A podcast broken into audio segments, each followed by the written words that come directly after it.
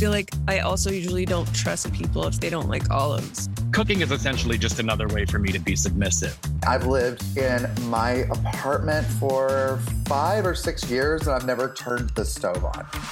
Tell me what you had for lunch, and I'll tell you what it means. Welcome to Lunch Therapy. Hey everyone, welcome to this week's episode of Lunch Therapy. I'm your host, unlicensed lunch therapist, Adam Roberts. I hope you liked that nifty new introduction. That was one of the perks of moving my podcast over to Substack, and it was made by someone named Seven Morris. So thanks so much, Seven. That's an awesome introduction. And just in case you didn't get last week's podcast, if you would like to get this podcast in your inbox every week with some bonus material, including recipes, and have access to an additional podcast on Thursdays with bonus questions. I keep saying bonus, but additional fun questions with that week's guest. Sign up for my Substack. You can do that by going to amateurgourmet.substack.com. And not only will you get the podcast every week, you'll also get my newsletters, which are filled with recipes, restaurant reviews, and links. So it's a win win all around. My patient today is Andy Baraghani, who you probably know as the former food editor of Bon Appetit. His videos were a viral sensation, and now he's working as a freelance food writer, and his new cookbook, The Cook You Want to Be, comes out on April 23rd. So, without further ado, here is my lunch therapy session with Andy Baraghani. Well, Andy, it's so nice to finally meet you. I've been a big fan of yours for a long time. Thank you so much. Adam, I'm so happy to be here. So, uh, tell me, are you doing well? How's life? uh, I am doing really well. I'm very excited. I feel like it's like a beautiful day in New York. It's very, very sunny. I know listeners can't see it, but it's very, very bright over here. He's lit up by the sun right now. He looks like he's in a biblical painting or something. um, I feel very satisfied and nourished. I had a, a, a filling lunch. Uh, Ooh, I'm excited to hear about it. Yeah. I'm also just very excited to get my my cookbook out into the world this coming spring. It's feel like it's wow. such a in September, and I'm so excited. So a lot on my mind. There's a lot of things happening, but um, I'm feel very happy and excited. Tell us about your cookbook. What's it called? The book is called The Cook You Want to Be. Mm-hmm. I actually just got that man's copy last week, and I was oh nice. I was like, my editor sent me a message and along with my agent and they're like, did you receive the copy? And I, I, I didn't, I wasn't responsive. And then I think my agent like sent me, my book agent sent me a message, you know, it'd be great just to hear from you. And I said, I've been crying for about an hour. I'm going to come back up and I promise like I will obviously send you. Oh. I did, but I think, um, no, it was such a, obviously it was, it's my first book and it was so overwhelming and I just felt so grateful, grateful, you know, to have just been able to accomplish it, but really just grateful for the amount of people that um, were a part of the whole experience and helped me from the creative team, from my publisher, agent, everybody. There's so many people who touch this book. And, um, but to answer your question, uh, the cook you want to be, it comes out uh, end of April, April 26th. Um, please pre-order it's a big help and it really is it's it's actually quite personal it's it's about the lessons I've learned throughout my life as a cook thus far, I should mm-hmm. say. It um, it talks about, or I should, I write about my lessons that I've learned from working in restaurants, working in restaurants in California and, and New York and Paris, but also uh, my time in test mm-hmm. kitchens mm-hmm. and really kind of learning how to develop recipes and passing that uh, to readers along with just growing up uh, in a Iranian household, being first generation Iranian American, and how that kind of definitely shaped um, and influenced uh, my approach to the kitchen and my flavor profiles, and and definitely the way I kind of uh, a cook is definitely inspired by my upbringing. Um, along with my travels, I feel like a big uh, inspiration of mine is traveling and getting out mm-hmm. there. And so these are kind of the four kind of experiences that have made up uh, my kind of identity as a cook. Mm-hmm. So I really tried to kind of pass those lessons, a lot of stories, essays, and obviously plenty of recipes. I think it's clocked at like 110 uh, recipes. Um, and a lot of tidbit information about techniques and ingredients. So uh, I want people to use it and really kind of just get it beautifully stained. I, I even write like in the beginning, I want it beautifully stained with a ton of Oh yeah, I've already it- stained Carla Lalli Music's book because I've been cooking. I made her cauliflower pasta in that book, and I got I splattered like anchovy oil all over it. So That's what it is. too. yeah, It's that does happen. It's it's certainly not a it's not a coffee table yeah. book. So what are the recipes that you're most excited about that are in the book, or is that a spoiler alert? Should we not know yet? Oh, oh my God. I really, I, I, I- it's crazy to say. I have so many recipes I love that I, I don't want to pick favorites quite yet. I will say just like, I will say that if you are vegetarian, a lot, I've been getting a lot of questions like, oh, are there, are there a lot of vegetarian recipes or vegan recipes? The biggest chapter is uh, the vegetable recipe Mhm. or the vegetable chapter. Uh, and I think like after that is probably the salad chapter Okay. but I've plenty of meat and seafood and um, snacks and eggs, um, and so it really touches on a, a, a range of dishes. Oh my Uh, god, I'm so excited! It sounds wonderful. So, in terms of, is this your first book, your first cookbook? Yeah, it's my first cookbook. So, how, so before we get to your lunch, I'm just curious for those who've never written a cookbook, what was your process like? How did you lay it all out, and how did you test the recipes and figure out how you wanted to organize it? That's a great question because I think, you know, when I first uh, wrote the proposal for the book and eventually sold the proposal, I think uh, a lot of people would tell me who have written books, "Oh, you're you're ahead. You've been developing recipes for years. Like you you you have this. This should be a piece of cake." Lies. it is, it is, because it's it's it's very different than obviously a magazine or um, a website you this is it's a it's a it's, it's something where it's it's that much more personal. It's not a, it's this not a, a brand per se. It, it's it's all me. It all falls on me in that sense. And so i really tried to think of uh you know at the same way i guess i approach recipes in in in other jobs that i've had is what am i craving Mhm. and how do i pass this food these these dishes into people's homes so they actually make it Mm-hmm. you know, I've learned working in the food world, especially in food media, that um, you can have a recipe that may call for, let's say, a hard to find or obscure ingredient. But if you're calling for that ingredient and then you have a lot of steps, it probably kind of pushes the the reader the the home cook away. Mm-hmm. Uh, on the flip side, you can have a recipe that has plenty of steps, but if the but you want to make sure the ingredients are quite short and accessible. So Mhm. always kind of finding the balance. The goal is obviously for people to make it and love the recipes and fall in love with them, and then hopefully be empowered to you know have riffs and kind of Mhm. adapt the recipe to their own liking. Um, but my approach was very much similar to how I develop recipes, where uh, I had a TOC and I had all my ideas, all my chapters, and I all like had like kind of rough recipe names. Knew that this was kind of going to evolve and change, and recipes would be added and cut, and the recipe names would be changed. Um, I knew that pretty much the majority of the recipes were going to serve for uh, four people. Mhm. That was kind of centered. and then um, from there, I I'm someone who who I enjoy writing an outline of the recipe uh, Mhm. before I start cooking. Some people they just will you know take notes on a blank piece of paper, but I like having a bit of a template Mhm. to work with, and then I kind of almost fill it in um, and adapt and change. And um, so I tested, tasted, ta- tested again, tasted, took reference photos, and then once it felt right, uh, those recipes would be passed to a tester to ensure that it worked, and then um, then those recipes uh, were shot, styled, and shot, and Yeah, and then it goes through the whole process. Well, that's I love what you said about cooking what you crave because I think a lot of people don't do that at home when they're if, they're if they don't cook a lot, they they'll like do something they feel like they're supposed to do or make a recipe that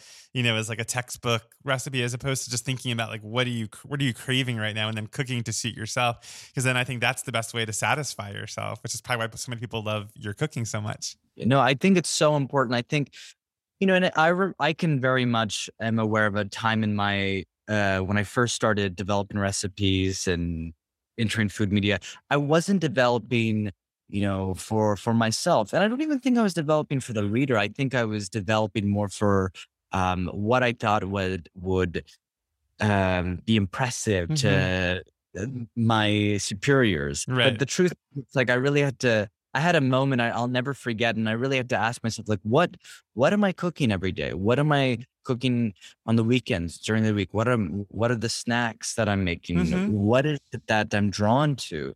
Um, and then I really was able to kind of uh, hone in on what uh what are those key techniques and flavors and ingredients that I use. And luckily, I think people have been very generous and have enjoyed my recipes over the years and have been making them. And I hope I'm very excited to give them this kind of new set of recipes to cook from. Yeah, well, I think this is a perfect transition. Speaking of what you crave, so what you had for lunch today. So, Andy, what did you eat for lunch today?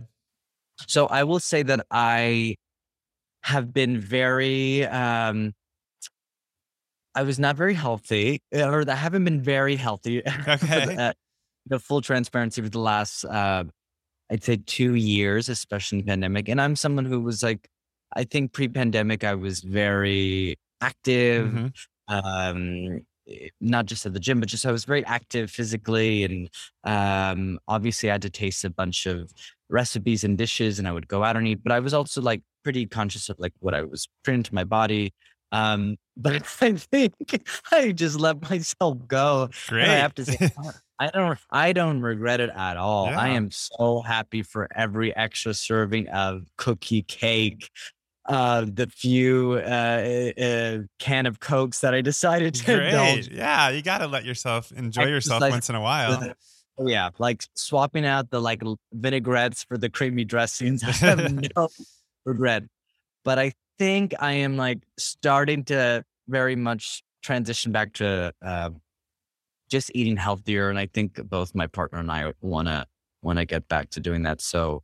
Uh, I didn't have the most exciting lunch, I'll say, but I would say it was very delicious. I tend to do a big batch of grains, sometimes a single or or a mixed uh, batch of grains usually sometimes earlier in the week or on a Sunday, it could be a mix of bulgur, excuse me, farro or freekeh, and I'll add some bulgur at the end because it cooks. Uh, it doesn't really take any time to cook, um, and then I'll have these kind of just this base of grains Mhm. to kind of use throughout the week. Uh, stir fried or cold and so this was a cold grain salad uh really kind of thick mustardy dressing lots of dijon lemon juice lemon zest uh, a little bit of shallot. Um, I usually will just kind of do like a simple creamy mustard dressing that's happens to be. I'm so not like someone who's like labels things vegan or this, but Mhm. it is happens to be vegan, but very very creamy. And then um, a bunch of cucumbers. I feel like I eat Persian cucumbers or any cucumber for that matter every single day Mhm. my favorite thing. So I crushed those up and um uh, then I just kind of added some kimchi. Uh, I'm forgetting and I need to ch- uh, check, but like a thing of kimchi, a boiled egg, and then I have been like so many people. I feel like become obsessed with fly by Jing Mhm. chili oil Sure. and chili crisp. So I spun some of that over the uh, the cucumbers. So it was like a very crunchy veg forward uh, bowl that um it definitely filled me up. But um I f- am dying for like a f- fatty steak. But I will. I, will, see. Okay, because you started this by saying that you've been eating unhealthy lately. So when you said your lunch was a green bowl, I was like, that actually sounds very healthy. But that wasn't. That was a response to the unhealthy. I definitely just was eating pretty much whatever I wanted. And generally my food is, I would say, you know, um, maybe the, I, I don't, I would never, I don't want to call it healthy, but a lot of my recipes are definitely, you know, vegetable heavy, um, olive oil over, over, over dairy, butter. But, um, I just kind of, I stopped doing that for a while. And I, it all it also shows in the cookbook too. Yeah. You know, it, it really, I feel like the amount of times where I just was grabbing, because I was still developing recipes during the pandemic and I was like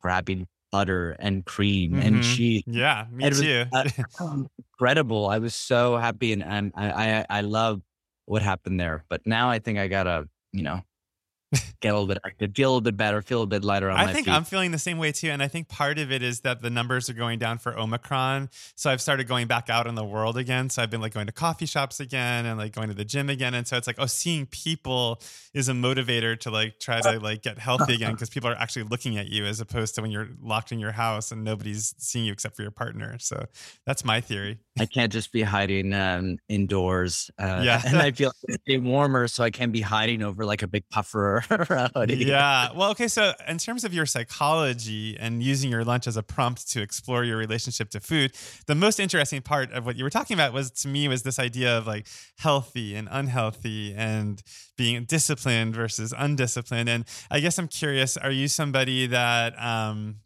is pretty disciplined in your day-to-day life like in terms of like following a regimen and eating a certain kinds of foods and exercising or do you tend to just sort of freewheel it and see how you're feeling and go from there That's a great question. And you know, I will I will tell you now, I, I think I think I prior to the pandemic, I was very disciplined. Mhm. I was disciplined in in many, many different ways. I think um from down to like keeping, you know, my knives sharpened Mhm. consistently, uh, certain techniques, rules, uh, and and not to say that I'm like I follow the rules. I'm I'm very much I would I identify more as a rule breaker than Uh-huh. a follower. But I would say that I, I am I'm, I I was quite disciplined. But I think um I think during the pandemic, it wasn't so much about not being disciplined because that almost feels like it's a negative thing. It was more of like being gentle to Mhm. myself. Mhm. And part of being gentle to myself was really just, you know, no, I was uh, like eating a salad or having a grain bowl in the height of the pandemic when things were closed or it was winter, it's still winter. Mhm. It didn't feel right. I, I wanted uh, if, if food, you know, in, in so many ways it brings comfort. And that's Yeah. what I was reaching towards. And and I think it's it for me, it's less about being disciplined, not disciplined. It's about my relationship with food evolves. Mhm. You know, any kind of uh, creative endeavor, endeavor, or things that I'm interested. I hope, as a human being, as a cook, and not to like tie back to my cookbook, but like that's Yeah. the big blue line is to evolve Mhm. and to stay curious. And I think you know my eating habits. I I think my uh, fear of mine would to stay stagnant Mhm. anything in life, but uh, certainly in my cooking and, and my eating habits. I I want to expand and grow and then shrink and then move to the Mhm. left to the right. I don't want to be confined in that sense. So Well, it's funny because you talked about your knives being sharp, but keeping your knives sharp. And that's a really interesting metaphor because you talked about working in restaurant kitchens. And I mean, talk about like discipline. Like it feels like in those spaces, you certainly have to like, con- you know, conform to a certain uh, order to things and you have to stay in your position and you have to like slice the carrots a certain way. So, with that background, I'm sure it must be liberating to then be your own person and your own food writer who gets to write your own stuff. So, there, I mean, you must have experienced some ping ponging in your life in terms of uh, cooking food for yourself versus c- cooking food for other people. very much so. I think there was it was a it there definitely was a transition. I I remember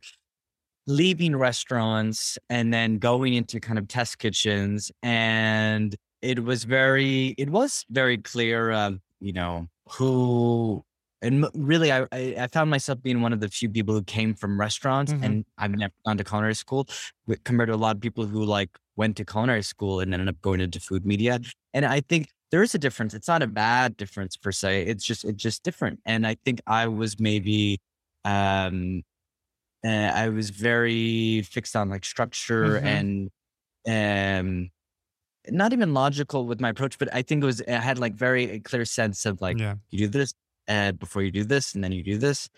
But I think what was great was shaking that up and having that foundation and that kind. Well, I should say kind of this extended education, Mhm. uh, going to restaurants. I like to look as like my family was the first education I had with food Uh-huh. Then coming into test kitchens where it kind of yeah it did mess me up it's like oh you don't want your carrots uh to all be the same size Mhm. because that kind of consistency is maybe boring you want a different you want that irregular crunch you want the photo to have something that is um, not so perfect. And you want to be a human, like it's like it makes you more human and not a robot. So that makes a lot of sense. Yeah, I mean, I've noticed like in my with my friends who are very successful, they tend to be the most regimented and they, the most routined. Um, and I obviously you've been so successful, so it's it's interesting to hear you talk about your relationship to to regimen and discipline and routine. For me, it's so funny because I've been trying to be more regimented for that reason. And so, like now in the past two weeks, as I mentioned, like now I'm going doing my work at a coffee shop in the morning. I'm going to the gym, and last night I bought a piece of salmon to make for dinner with some Brussels sprouts. And then our mutual friend Ben Mims was ah. ac- across the street at a bar with his partner, and they invited me out, and I ended up having a hamburger and French fries. Yeah. I mean, can I just like just for a moment Ben, Ben and NJ, both of them. But Ben, I've known, Ben is the first person who I met in like the kind of food magazine media world.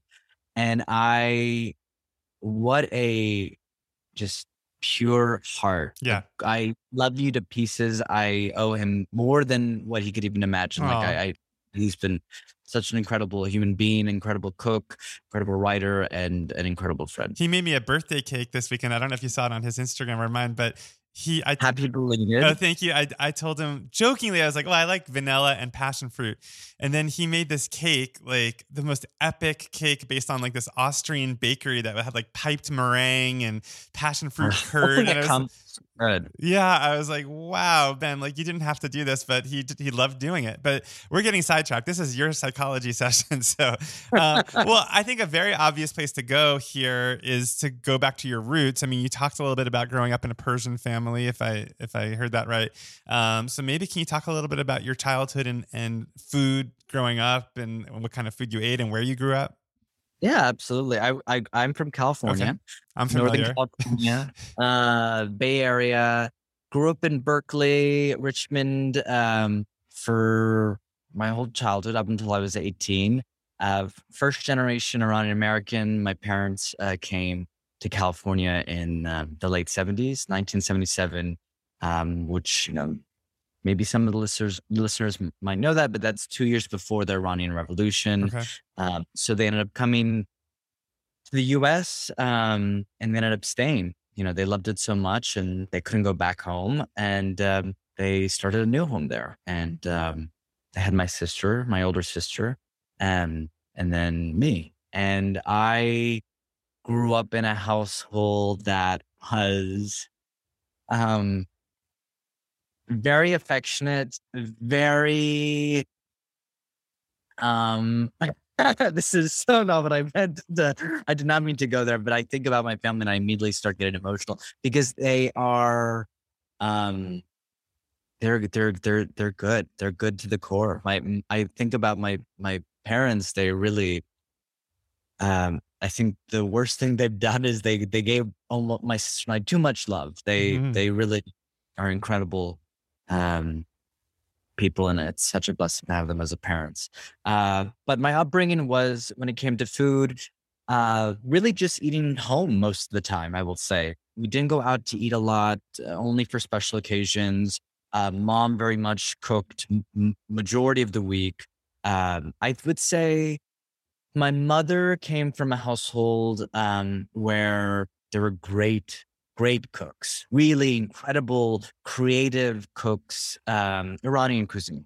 I'd say my dad's side, um, less so, mm-hmm. but what they did have a knowledge of was very specific kind of uh, uh, areas of Iranian cuisine that my mother's side didn't really know. So mm-hmm. I'd say my mother's, uh, it was a lot of the stews and the elaborate rice dishes and salads and yogurt sauces. So much of that, my my mother's side of the family were incredible at. Mm-hmm.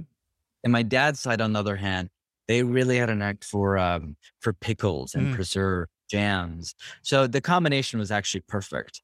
What a rich childhood you had to have all of that. I mean, I grew up in a family where nobody cooked, so to like just imagine the smells and the. I mean, is there a certain like spice or fragrance that reminds you the most of your childhood? Um, uh, yeah, I'd say, I would say, uh, two specific scents. Um, one is uh, we say piaz dagh, Piaz dagh means uh, translates to hot onions, Oh. and you cook onions uh, not until they're evenly kind of blonde or caramelized, but rather that they're soft but charred, like Mm. kind of almost burnt at the ends. That will give like a, a strong uh, foundation and depth to the stews and the dishes. But then you add turmeric and Mm. it's sizzled, and it's that sizzled turmeric with the kind of burnt Mm. onions that it That's very specific. Yeah, I like that. I'm gonna try it when I hang up with you. Okay. Yeah, that that's that definitely takes me, and then obviously the grinding of saffron threads, Mhm. Persian saffron in uh, in hot water, like that's such a distinct smell as well. And how much of the cooking that your parents were doing in their house in Berkeley was their own attempt to recreate the food that they grew up with that they had left behind? I mean, was it was there a sense of trying to preserve traditions or was it just what they did naturally? Well, you know, I think it's like uh, I could only speak for from my own experiences, uh, but I also imagine this would go for a lot of uh, many immigrants who come to the U.S. or, or go to another country. Their the, their food traditions and practices is really the the thing that uh, they can bring, and uh, if they're able to source the kind of ingredient that they have back at home, you know, then that's what they're cooking. So I think my parents they cooked that food because it was a way of preserving tradition, but that's also the food that they craved. It's the thing that reminded them of their home. And I think um, whether it was intentional, they uh, were intentional about this or not, they cooked that food for my sister and myself, and and uh, I absorbed that. And my sister did not Mhm. the love for food and cooking. Um, and I think it definitely influenced, obviously, the way I I think about flavor combinations and cooking. I would never say my food is uh, Iranian by Mhm. any means, but it's very much I pulled from kind of um, those flavors and, and, and pantry for sure. And did you enter the kitchen as a kid and like ask to help? And did you learn right away at the side of your mother or father, or was that later that that emerged? I um I mean I have some real proof of actual uncles and aunts and cousins to uh photos where I've been obsessed with cooking and food forever. I Mhm. mean the stories that they tell me as like a toddler before I could speak, I would make up these words that represented certain Persian dishes. And I also had like a, a Fisher Price kitchen as a Mhm. as a toddler, as a three year old, and so I was very just something about it.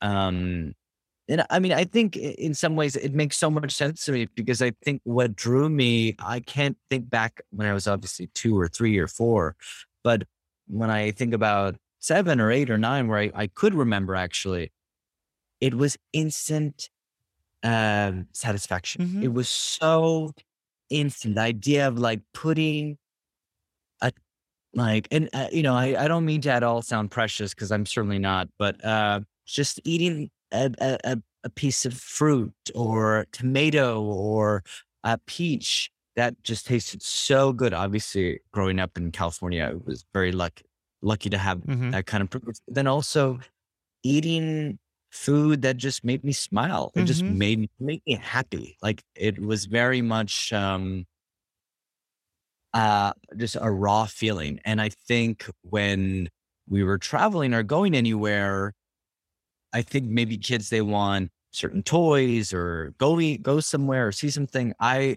I'll remember very well like the thing that I always wanted was to go to a restaurant. Mhm. I wanted to go to a restaurant. Uh, I'll admit it tend to be usually I want not to say that I would get this. I would want it to be a fancy restaurant. sure. And uh, that's that's definitely the uh, the gay little gay boy in me. and um, I wanted to just eat, and I wanted like different courses, and I wanted different cutlery, and I wanted to just see, and I was just enamored by the kind of how the movement, everything that was happening. We're very really just- similar. I was the same kind of kid. I loved I loved the theatrics of it. I mean, I loved going to like a Broadway show or going out to a restaurant. But I'm curious, you mentioned being a little gay kid, and I have to ask because, you know, um, growing up with your family, like was was your interest in food and cooking, did that read to your parents as like, oh, he might be gay? Or like was there was there a gendered thing to it or anything? Or did that was that not at all part of it?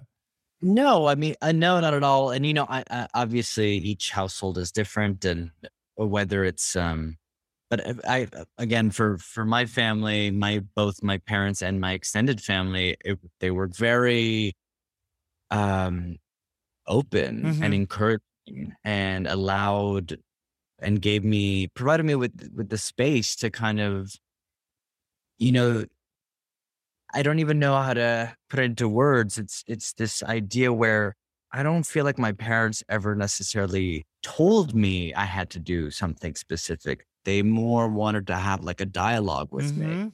And oh God, I really sound like a Berkeley kid. But um, Let's have a dialogue. Yeah, my mom's version of a dialogue was like to throw water across the table and like. uh, now I it was more you know, they they they guided me, but uh, and encouraged me, but um, no, they certainly never ever uh, gave the impression that you know, oh, you shouldn't go into being a cook or right. writing about because it's this or hmm you shouldn't behave this way or never did I feel that way. I think I'm mean, were- projecting onto you because my mom would not buy me an easy bake oven, even though I really wanted one. And so there you go. I also like I also was like I I was a very quiet uh was a very quiet kid. Um which I think is, you know, eh, I think a lot of uh, queer adolescents they, they maybe they tend to be quiet. I think that is a pattern. Mhm. Uh, but uh, I think so. My parents just wanted me to give me give me space. They have this joke in my family. They still talk about it, and a lot of people talk about it. They're like, Andy didn't speak a word until he was three years old, which is kind of a long time. Mhm. Like you know, some kids they they start talking very quickly, uh, but I did not. And I remember my mom saying something one time. She's like, I knew that he was always going to talk. It just whenever he was ready to come out and just like and it's so true it's like it, it's still very much who i am now it's like it's hard uh, i i if i'm forced i cannot be forced to do something i have to it needs to feel um right and Mhm. natural That's interesting. That ties back for me to your food foods that you crave and like cooking what you crave and speaking when you feel like you're ready to speak. Like it's like being true to yourself. It sounds like there, there's a connection there. Um, well, I think we need to now transition to going from an enthusiastic kid who liked food and cooking to a career in food and cooking. So, like, what was the first actual move that you made in terms of getting into this business? the first professional move i made uh was one that had you know I, I it was it set me up in a in a sense um i was a teenager and still very much into food and cooking but no professional experience and i heard obviously from my family really i remember my uncle saying you know one of the most famous restaurants is right here Mhm. it's right in berkeley and i'm like what restaurant i had no idea and he said it's the name is Panisse. It's been around since the 70s, and the woman behind it is very famous. Her name's Alice Waters, and I became kind of just uh, enamored and latched onto Oh, that. yeah. I was like, and then I would like look at the restaurant from outside because I would go to Cheeseboard Pizzeria. Shout out to Cheeseboard, amazing pizza.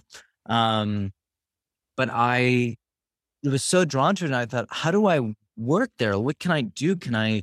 I'll do anything. I, and I, I think like still to this day, I enjoy work. I enjoy keeping busy. I, I, I am not a, I'm not good at a beach vacation. I, I need to keep, keep going. And, um, I remember, um, I think I found a, a contact email and I reached out and it wasn't the correct email, but they told me to come in hmm and I, I did not know like who I was, how old I was, etc. How And old were you? 16. 16. Okay. staying and then I went through the kind of back gate, went in past and went to the right of the building, which, you know, wasn't the restaurant, it was the office space, unbeknownst to me.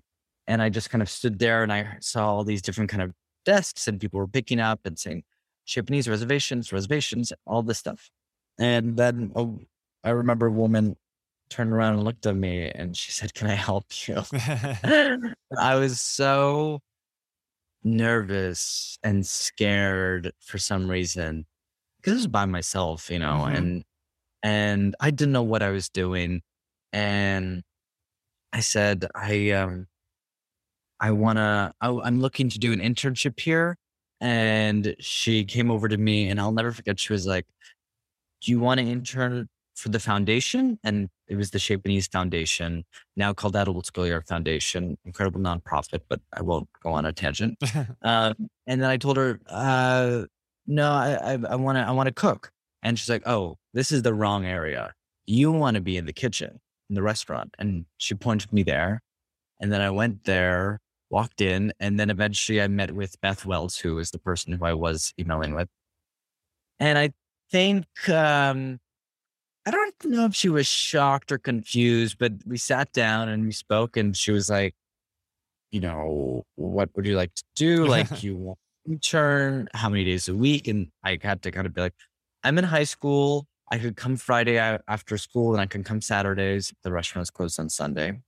And um, she said yes. wow, that's so cool. Yeah. So I came in and started working in and you know, and I do I do write about this, but eventually in my book, but um, it went from showing up very early, seven in the morning, prepping buckets of onions, Mhm. um, then eventually, you know, mirepoix for soups and stews, and then toasting spices and screwing up many, many times, and eventually learning kind of correct way from picking herbs. And then eventually it was like breaking down chicken, filleting Mhm. fish, making sauce, Wow. making dishes, making sauces, finishing dishes, and um, making pasta dough, cooking rice properly. It was all these kind of fundamental things.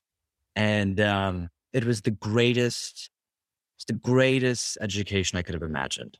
And did you go back home to your family and cook some of the stuff you were cooking at Chez Panisse for your family and said, hey, like, Yeah, look what I learned? It wasn't like, uh, oh, I was cooking Friday and Saturday, so I was too tired to cook. No, I was so, I wanted to go to the farmer's market that much more. I wanted to go to Mhm. this thing. I wanted to try these different ingredients. I wanted to still go to restaurants. I wanted to cook. I, I just was drowning and drenched in this, um, this kind of high that I was feeling. What a great incubator for you, too. I mean, so you came from your family's kitchen where there was great cooking and pickling and stuff going on in that regard. And then you went to this next great incubator. It's like you got to be baked up yourself into pretty great ovens. That's really cool. You, you know, I, I I will say that I don't know what it is, um, and I'm very fortunate uh, with with my line of work, and but I've been drawn to to to places that I felt like would inspire me and I would learn from. You know, I think I never uh, took a job or opportunity that I felt like it was just for wasn't just for just for money per se. Right. Also, a lot of I did and learned the most from were things that I didn't actually get paid for. Mhm. But it was it was very important to surround myself with people who I who I respected and were I thought were very good at what they did and that I could learn from. Because I knew I knew and I still believe like that eh, being receiving that kind of education is very distinct and you can't you can't pay for that. Absolutely. So, where did you go after Chez Panisse? I ended up in New York. My dream. Always knew I wanted to be in New York. Uh, even as a kid, I knew that the East Coast felt was was uh, was always calling me. I went to NYU. Hmm. Didn't go to culinary school. Um, but while I was at NYU, I kind of kind of went back and forth between working at um, uh, I had some like very different gigs. I, you know, I did not come from money and I was going to NYU, so I needed to make some money. So I was like, did the cater waitering. I did, um, uh, what was it? Uh, I worked at, oh, I took, I took some funny, uh, jobs in the beginning just to kind of fit with my college schedule. And then eventually I got an internship at Saveur Magazine Okay. where I met That- That's where you met Ben. Okay, got it. Yeah. 12 over 12 years ago. The birthday cake that he made for me was from his time at Saveur. It was based on a Nick Malgieri recipe. Oh, I love that. Yeah, from an Austrian bakery. That's so funny. Okay, so that's how you started there. So the whole time you were at NYU, you, you were an undergrad at NYU, and did you Yeah. know while you were there studying college stuff that like ultimately you were going to have a career in food? Was that always clear to you? Um, you know, I actually, I, I, I don't know because I think I knew I loved food, and I thought, okay, I can do this. I could go into this, and it makes sense. But at the same time, like when I was in college, and this probably is because, like, you know, I went to NYU and I was at downtown, and I was an 18 year old gay, and I was looking for trouble all the time. I kept myself busy. So I, you know, took an internship at Saveur and uh, that was amazing in many ways because it really taught me how to kind of test recipes and understood like what makes sense on how to write a recipe. It was very the beginning of that. Um, and I also had like a long relationship with Saveur and I came back and did more things, wrote stories and Mhm. developed recipes with them. Uh, but then I also worked in fashion for uh, a couple of years, uh, for about two years. So I completely pivoted, and I was like, "Oh, I, you know, I, I, I still love that world, but more from a distance." Mhm. Uh, and so I, I dipped my toe into that, and was working in magazines, and working for a stylist, and working for a, a particular musician, and that Oh. that I will not name. Wow. Give me one clue. If I guess it, you have to tell me if it's him or her. She's she's pregnant right now. Okay, I know who it is. I won't say it, but I think everyone who knows who's pregnant right now will, will know who that is. Wow, that's so cool. Is that a, is that something you've never talked about before? Um, a little bit, but I mean, I was obviously I was assisting Wow. Stylist, but still, it was a very uh, interesting time. And then when I graduated, I remember having a kind of talk, get together with my friend, mentor, um, David Tanis, who used to be the chef at Chez Sure. I, I love his cookbooks. Yes, amazing. And he has a cookbook. restaurant now in LA that I haven't been to yet, the Hammer Museum. Yeah. Yes, it's so good. I went there early with Ben. Okay. And then uh, I remember talking to him, and he, I said, he's like, "What do you want to do now? You're you graduated." And I said, "I think I need to go back into restaurants." I remember him just looking at being, looking at me like, "What?" And I don't know. I, I felt very, I felt the need, like I was still, I still needed more. I still wasn't there. I, I had a lot more to learn. He walked me down a few blocks and uh, we were in like Soho and um, he introduced me to Ignacio Mattos, Okay. the chef of this new restaurant that had opened called Estela. Which is And my he said, partner's favorite restaurant, Craig's favorite restaurant. He loves it. So he's like, if you're Yeah. going to work at a restaurant, you should work at Estela. And I did. So I was one of the kind of early cooks there.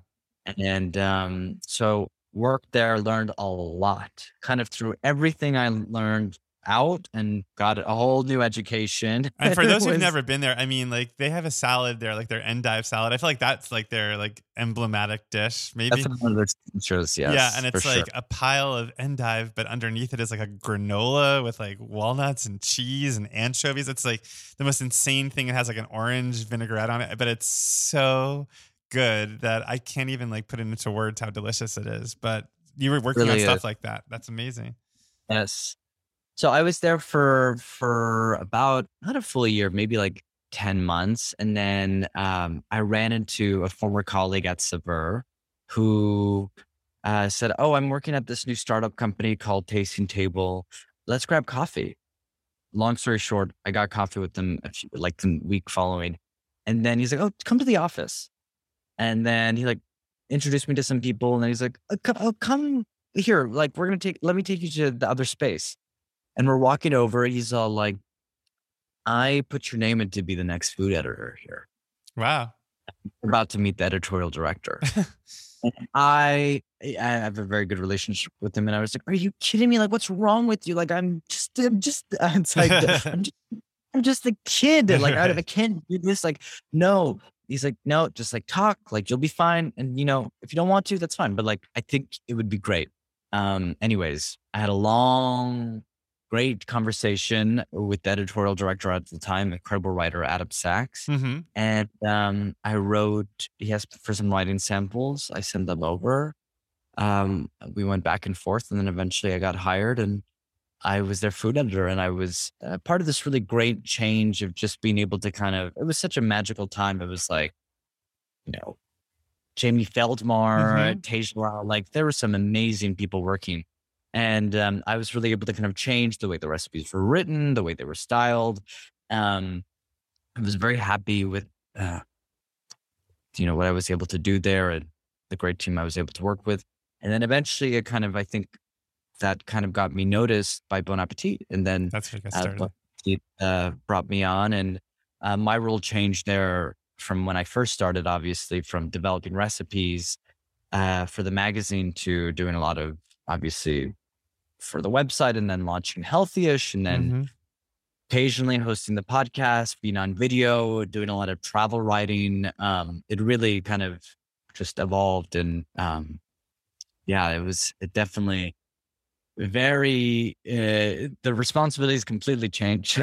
Well, it's funny because like we talked a lot about your cooking history, but as you talk about your career, there's so much about media and writing and even writing the writing samples to get your job. And I'm curious, we didn't talk about this, but like all along the way, were you also like reading cookbooks? Were you were you always fascinated by like r- recipes in the printed? Because you talked even about like the form of recipes and changing how Tasting Table like shaped its recipes. So I guess I'm curious, like how what kind of material were you like looking at or influenced by growing up? I think like if I'm if I'm being honest, I think the the first I think the first thing it's all for me, I'm like I'm more of a, uh visual person. Mhm. So I have a strong sense of like what I want my food to look like, what something, you know, I think that's probably why I was drawn to fashion and why I love design, interior design and objects, um, and art. Like Mhm. I, I I kind of look at it from that standpoint. And then um the writing, I kind of that takes that takes time. I mean, writing at at, at these publications, it evolved, but at the same time, you're writing in a specific style guide. Right. So I would say like the way I wrote my recipes for my cookbook has never been a way that I wrote recipes at Bon Appetit or Taste Table or anywhere else Mhm. because I wanted to make sure that um I think recipes are looked at and I understand it's it's a template and it's like you want it to work and you want it to be foolproof and that is the goal. But I also and I want people to obviously to make it, but I also wanted it to feel like people are actually learning. I don't want to be able just to make a recipe that just tastes good and that's that. I want them to learn about maybe an ingredient Mhm. or maybe a technique or maybe both. Or maybe they swap the veg out and they try a different veg. Mhm. Or uh, I want them to, again, learn and be curious and stay curious. And that's, I really tried to kind of channel like as if I'm in the kitchen with the reader Mhm. and encourage them. So you'll notice that a lot of the recipes in, in the book um, don't have this long prep list of like chop this, do this, do this. It's all kind of in the method Mhm. um, that allows me to kind of really kind of give instructions, but also like you know I, I don't want it to be strict. I don't want people to like feel like they have to co- cut cut it this way because the worst thing that's going to happen is this or Mhm. this.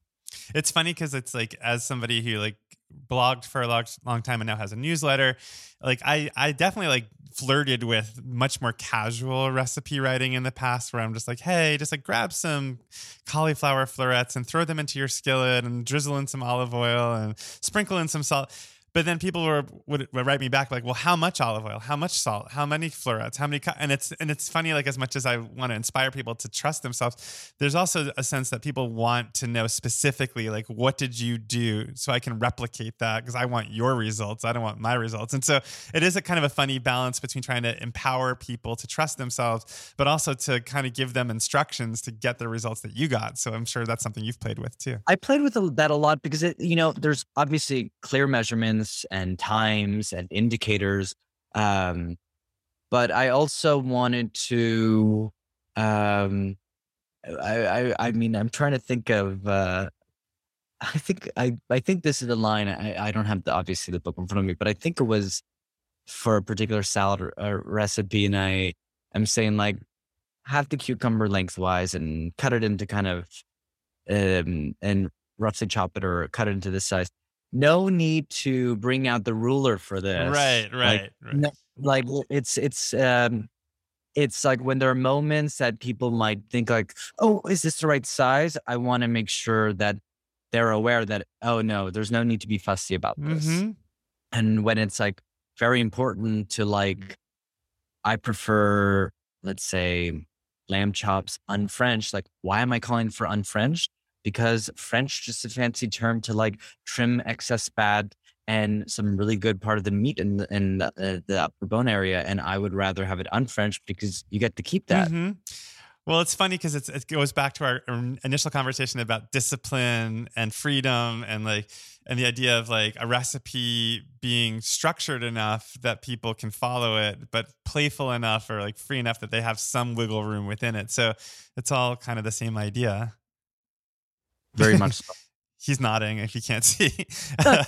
I keep I forgot for a moment that we're like on recorded. No, I think um, it is it is it is um I want I want people to to become better and more curious cooks. And I think uh it's not just it's part of it is by cooking a recipe, but also by understanding the ingredients. You know, I think a lot of the recipes have if it's a citrus salad, I have like a paragraph on choosing citrus or a persimmon and like what are the different varieties of persimmons. And you know, I do I think that's like the geeky produce person in me or or even with protein and seafood, I do that too. Mhm. Because I want people to know like why they're doing this and why Mhm. they are able to maybe do this if they That's really have- helpful for people to understand that. I'm curious, like not not including the book, is there a recipe in your career that you're most proud of? Oh wow, that's a great question. Oh wow, I I oh, that's I, don't- I don't think I've been asked that. I've been asked like what's my favorite recipe, which is very hard. But like, I really uh, I stumped you. no, you know, oh, I, I, it, you know, a recipe that means a lot to me is not actually my is not my favorite recipe, but I think it meant a lot to me because it kind of proved a lot of people wrong. Okay, tell me more. No, This sounds good. Um, you know, like I know that probably like one of the more popular recipes I've I've I've developed have been like uh, my my bolognese recipe, or I have a lot of pasta recipes, or uh, a miso pesto recipe, and I I've seen like these. You made. I see all the photos. Thank you so much for making it. Please continue to tag me. But I'd say the one that was very satisfying was uh, when I did a kuku sabzi um, recipe, which is a Persian dish, and not because it's it's Persian. Pers- well, yes, part of it is because it's Persian, but it's just um, it's a egg dish that's filled with a ton of chopped herbs, and I think a lot of people are familiar with the Mhm. uh, that that know my food and my recipes. And it was a recipe that, like, you know, it wasn't approved. They didn't want to go for it. It wasn't going to be anything. this is for Bon Appetit. This is for Bon Appetit. And then eventually I was like, no, this is this is something because it's eggs and it's herbs and it's so simple and it's so satisfying and you can eat it hot, cold room temp on its own in a sandwich and it's uh, vegetarian and it's ubiquitous. Like eggs are ubiquitous in so many different cultures, and this is such a great way to get this out there. hmm And I did. I made that recipe. I developed that recipe, and I did my own kind of version of it with a few different changes. And I think there was a um, uh, a video. There was a video uh, that I made for that uh, we filmed for it, and it got crazy views. Great. That's I awesome. mean, it was just like blew up. Uh, on, on I think it was before we even had YouTube. I think it was like Facebook video or something like that. But it was just like huge. And then my my family were like, "We saw this video of you making kuku sabs in Iran," and I'm like, "You know, this is so satisfying. Not just kind of proving anybody wrong, but just like I want people to. Uh, the best thing about food is not just that it can satisfy you and it tastes good, but that it opens you up to a whole new culture and a whole new world. Um, so I definitely I hope to you know do this with the book and and continue to do that with my my cooking. That's a great answer. I mean, it also makes me think about just listening to the voices in your head and trusting them and trusting your instincts and cravings and how that can pay off. I mean, I've, I've noticed like when we when you talk about Persian cooking, um, like you'll sometimes say, you know, like I don't. It's not what I want necessarily. That's not the only thing I do. Or did, and I'm curious, like, has in terms of your identity as a cook and a food writer, do you find yourself not wanting to be pigeonholed as a as an Iranian or a Persian cook, or like, how do you feel about that? Very, very much so. I certainly feel like it, it's it's something that I feel pretty strongly about. I think, I think, um, and I've spoken at length with a lot of people off the record about this who are first generation, whether they're Iranian or not Iranian, who are in, in the food world and develop recipes. That why is it that we have to be confined to the, our our ethnic, the, the food of our our background? Mhm. Um, that's certainly something that like I I feel strongly about. Like I certainly am. I'm both my parents are Iranian. I was born in the states. I certainly don't want to just be cooking Iranian food from Iran. uh, And while mm, many others who have lived in the states or are not Iranian or who are are able to cook all kinds of different uh, uh, Mhm. food dishes and and totally get away with it. And that's certainly I, I would, would never want to. I'm not drawn just to Iranian food Right. or to Chinese food. Although Chinese food, I do think is my that is my favorite food. But that's another. That's another podcast. I think I um I I certainly don't want to be pigeonholed and uh for me it's it's my goal is not to necessarily just be some kind of vessel for uh for other Iranian cooks or Iranian culture. Obviously that is a big part of what I want to do. I want to shed positive light to a culture that uh frankly hasn't been showcased in the most positive light in, in this country. So that's something that I feel uh very strongly about and and I try to kind of connect that into my writing and or even my videos. Um, but as far as my actual cooking, uh, no, I'm I'm inspired in so many ways. Um, well, um, this podcast flew by. I feel like we we barely scratched the surface, but I feel like we got some good stuff in there. Before we end this part of the podcast, um, I always start with "What did you have for lunch?" But I end "What What are you having for dinner tonight?" is the last question. I have no idea what I'm having dinner tonight. I am going to a restaurant with a girlfriend of mine that I haven't seen in so long, and I cannot wait to see her. Um, I'm going to a new restaurant called uh, The Nines, which looks very sexy.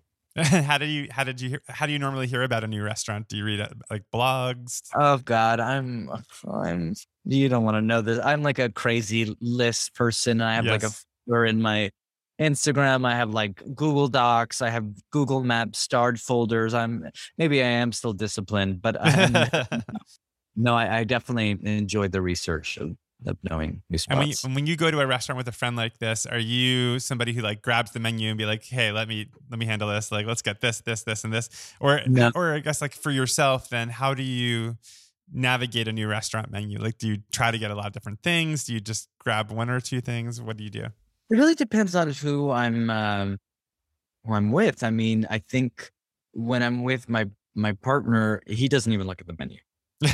That's that. He, and he loves that. He loves that he doesn't have to think about ordering, which is Yeah. fine. Um, I'm happy to do that. I think when it comes to My friend um, Ryan calls it food tops and food bottoms. yes. Oh yes, perfect. but I think like with my girlfriend, like she she knows she knows food, so I want her to get in there with me. Mhm. But then I have a lot of friends who are like, we're not, we'll default to you, like you order. And, and I think for me, um, it's this, I order at a restaurant the same way that I, you know, create a menu if I had people over. Uh, I want balance and I want to range textures and flavors, and um, that's what I try to go for. It's so funny because I'm going to Boston. I think I mentioned this to you before we started recording. I'm going tomorrow, and, and just like you, like I've already like made a folder of every restaurant that everyone recommended and stuff, and it's so overwhelming. But it's also funny because I'm starting to realize that like so many of the hot new restaurants in different cities all kind of look the same. Like they all, so many places Yeah. have like handmade pasta now. So many. I mean, there's just like a certain kind of restaurant. Not to say that all restaurants are the same, but there's a certain kind of trendy, hip new restaurant that it feels like every city has one. If you if you know what I mean. Well, I, I, I there's definitely you know tr- trends. Y- y- you see it not just in the food, but also with the design and the way Yes. they're written and the, the way the dishes are described. And you know, it, it it comes in waves, and you know, it may start in like a bigger city or sometimes a smaller city and, and expand. Um, but no, I, I, I definitely, yeah, I know what you mean. Um, well, Andy, this was so wonderful to get to talk to you. If you don't mind sitting tight, we're going to record a bonus 10 questions after this. Oh my and god, then you'll be done. You I'm ready? Okay. Okay, I'm Don't be excited. afraid. All right. Well, thanks again for doing lunch therapy. Thank you so much, Adam.